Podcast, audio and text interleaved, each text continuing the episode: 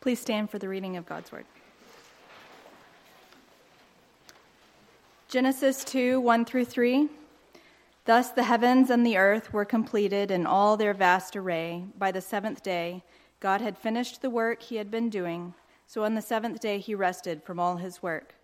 Then God blessed the seventh day and made it holy, because on it he rested from all the work of creating that he had done. The grass withers and the flowers fall Now, Luke 10 25 through 37. On one occasion, an expert in the law stood up to test Jesus. Teacher, he asked, what must I do to inherit eternal life? What is written in the law? He replied. How do you read it? He answered, Love the Lord your God with all your heart and with all your soul, and with all your strength and with all your mind, and love your neighbor as yourself. You have answered correctly, Jesus replied. Do this, and you will live. But he wanted to justify himself, so he asked Jesus, And who is my neighbor? In reply, Jesus said, A man was going down from Jerusalem to Jericho when he was attacked by robbers. They stripped him of his clothes, beat him, and went away, leaving him half dead.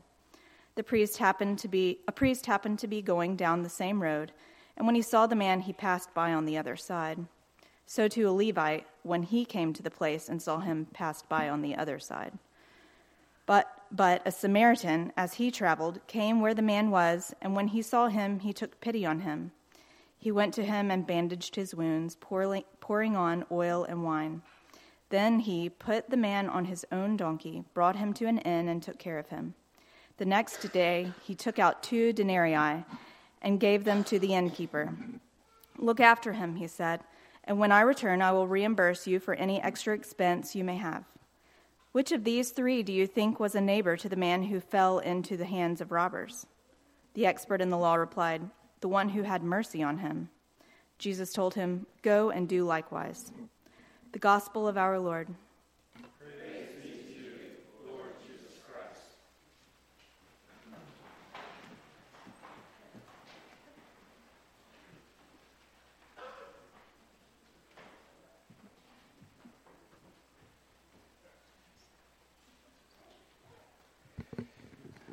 Corby, thank you for that. That time at Christ Pres in Nashville with you and your family and those other students were it's where I loved. That's I just loved that time, and that's where I really learned uh, for the first time uh, the gospel and what it, what it really meant. So it's a great privilege. This morning, I want to talk about the parable of the Good Samaritan, but also, and so that I don't mess up the order of the summer series on Genesis, I want to connect the parable with the concept of rest, or at least try to. And I'm going to start, and some of you all have heard this before, I'll start with one of these cautionary tales that uh, Corby referenced uh, a minute ago. But whenever I try to talk about the meaning of Scripture, I always begin with this story. When my son Brown was very young, his grandmother took him to see The Wizard of Oz. And afterwards, when he got home, I asked him if he had liked it. And he said yes. And I then asked him what it had been about. And he replied, It's about a girl, her dog, a scarecrow, a robot, and a bear. so the moral is in relation to stories and their meaning, it is possible to be at least partially wrong. so, on the front end, I ask your forgiveness for where I'm partially wrong, and I pray that you would hear uh, the truth of God's Word. Um, in a lot of ways, it's not easy to talk about the parable of the Good Samaritan, I think, because it's so well known, and its meaning is fairly straightforward. And although I've heard this passage discussed both in church and out of church hundreds of times all my life, there's something about it that just was off to me, and it was very hard for me to say what it was until uh, our small group and Kendra Tingle, I don't, nope, in the nursery, yeah. She suggested that our small group bring to the group passages of Scripture about which we had some questions, and this is the passage that I chose. And our small group helped me to see things that I'd not seen before. And that's just one of the many benefits, I think, of small groups. Um, now, as a framework for this, several years ago, uh, I heard someone recommend three questions as a guide to thinking about uh, difficult things.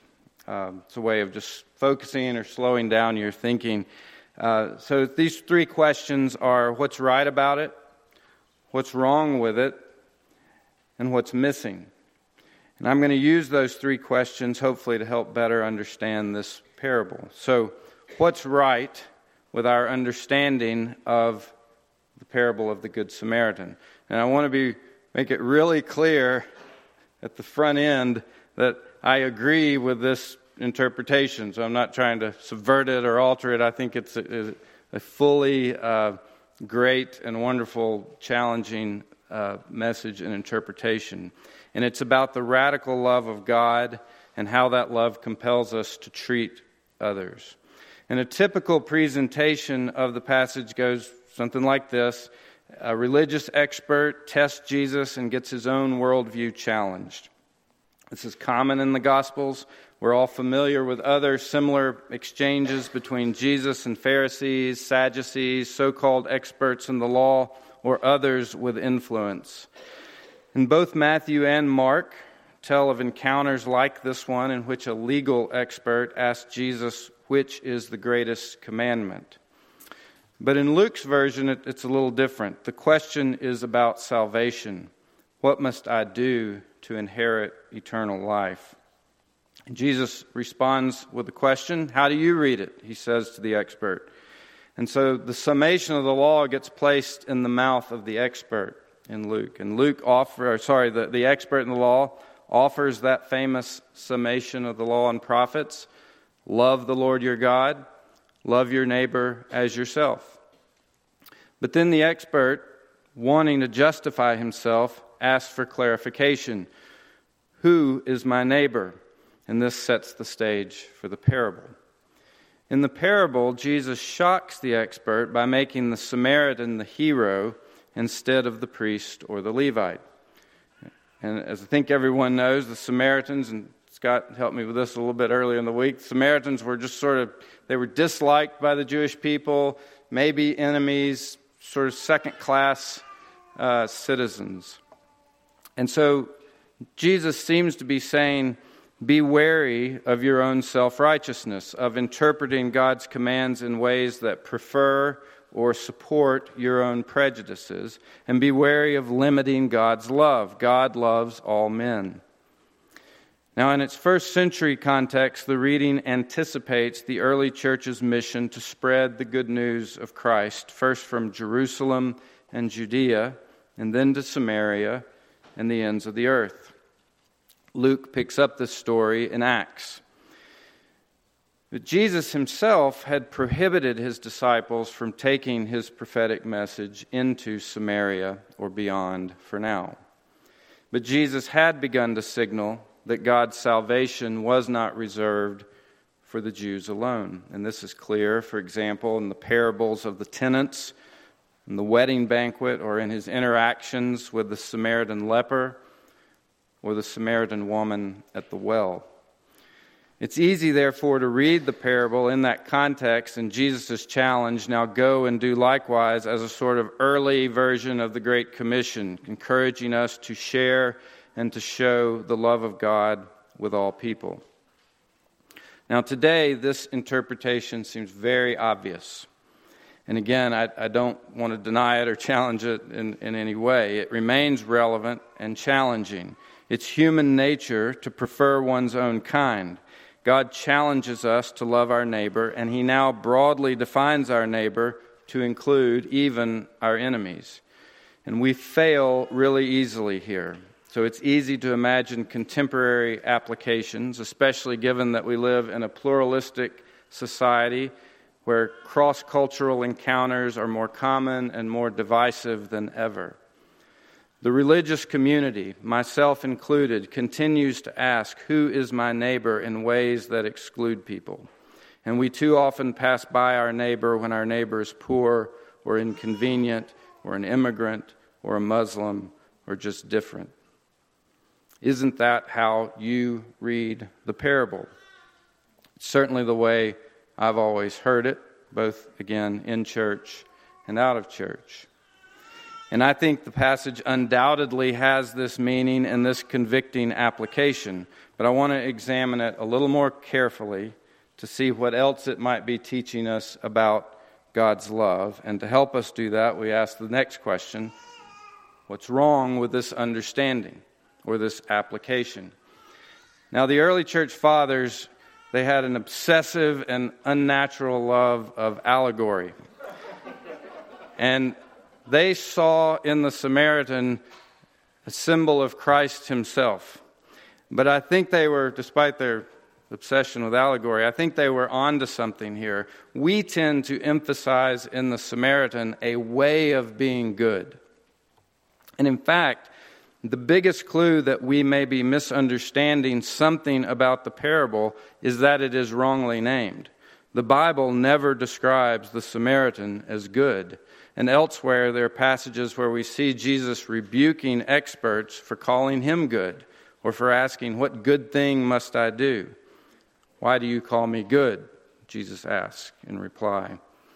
So, if experts are cautioned against applying this label to Jesus, surely we should be careful applying it to the Samaritan.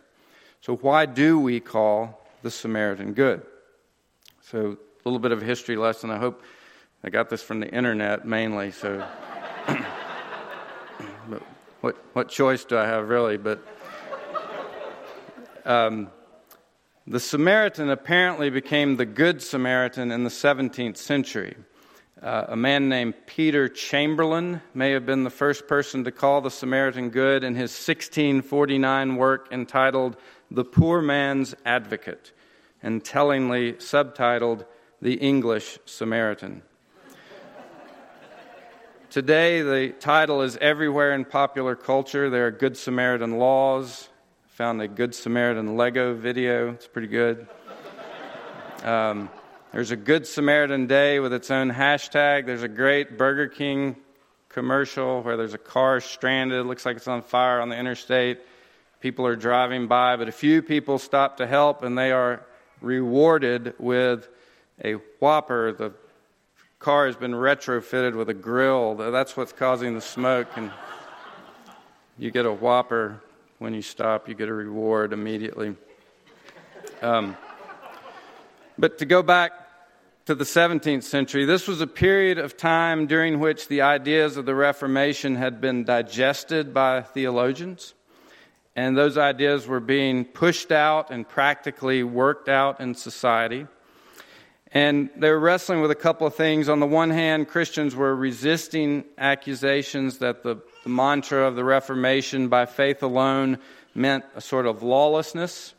And on the other hand, and probably more uh, importantly for our purposes, um, if salvation was a free gift of grace, if it was freely given and not based on works, how can I know if I am among the elect? And the solution to both these issues uh, for many was not surprisingly good works. If works don't matter for our salvation, then they must matter after it as proof that I'm saved.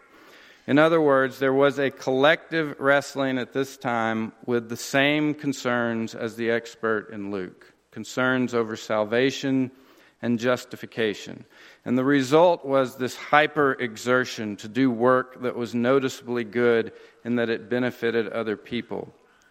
And in the same period, Protestants gained notoriety, as was later famously described, for their work ethic and this sort of anxious stance toward good works reminds me of another rebuke of Christ at Luke 11:46. Jesus says, "And you experts in the law, woe to you because you load people down with burdens they can hardly carry." And today, I think there is a similar anxiety to signal through our actions or our outrage that we are good and that we belong. There is even a term for it virtue signaling. That's when you post something on, online that you're angry about. It's really supposed to reflect that you understand what good is and you understand that you're on the right side of, of history or something like that. So, what makes one good today is less what we do than who we are. And we are eager for a Jesus whose summation of the law as love hurriedly passes on the other side of the underlying commandments and the Old Testament God who gave them on the way to more civic virtues like tolerance and inclusivity. And so, very often when you hear this parable used today, it is used to signal how enlightened I am. So, I just want to read back my own words a minute ago uh, when I talked about the parable of the Good Samaritan. This is what I said. The religious community, myself included, continues to ask, Who is my neighbor in ways that exclude people? And we too often pass by our neighbor when our neighbor is poor or inconvenient or an immigrant or a Muslim or just different. It feels good to me reading that. It's just under the, character count of a tweet. I could tweet it out later. Even the self deprecating nod I slipped in, acknowledging but really hedging my role in the religious community, sort of humbly bragging that I'm part of the problem, but really signaling that I'm being the change I want to see in the world.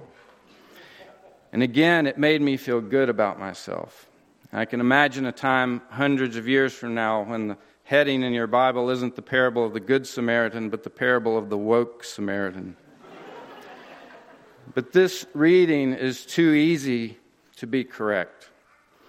If this passage teaches us anything, it teaches that our interpretation of Scripture should be most mistrusted when it aligns with and supports our own identities, especially the identities we create and the ones created for us by the dominant culture in which we live. We are all experts in our own laws. We all test God. We all want to justify ourselves in our readings of Scripture.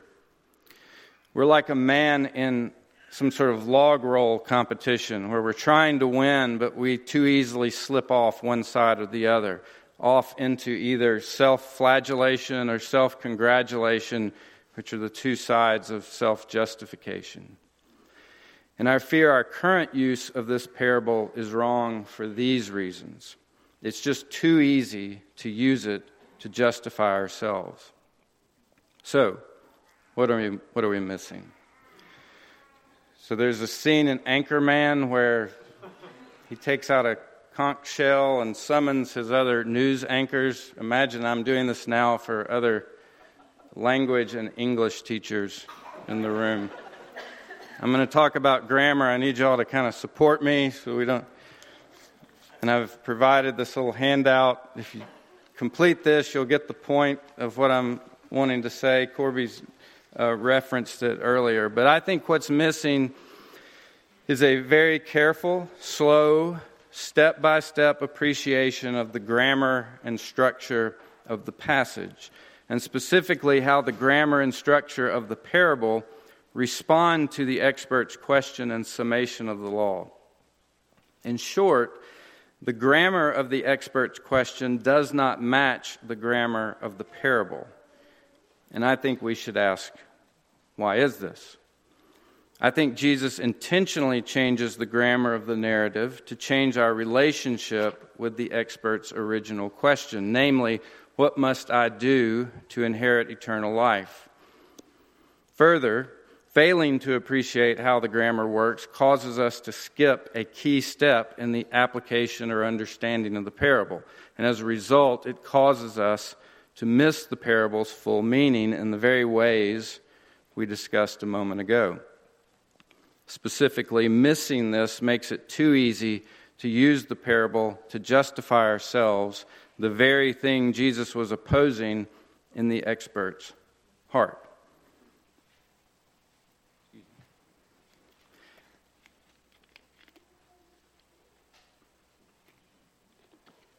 So, let's walk through this carefully. The expert asks, What must I do to inherit eternal life? The answer in part, is as follows You must love your neighbor. Now, grammatically, in that statement, you are the subject, and the neighbor is the object, right? You are the one loving the neighbor. So, to fulfill this command, you have to act because you're the subject. And given the grammar of the question and the law, we expect the answer to follow the same structure.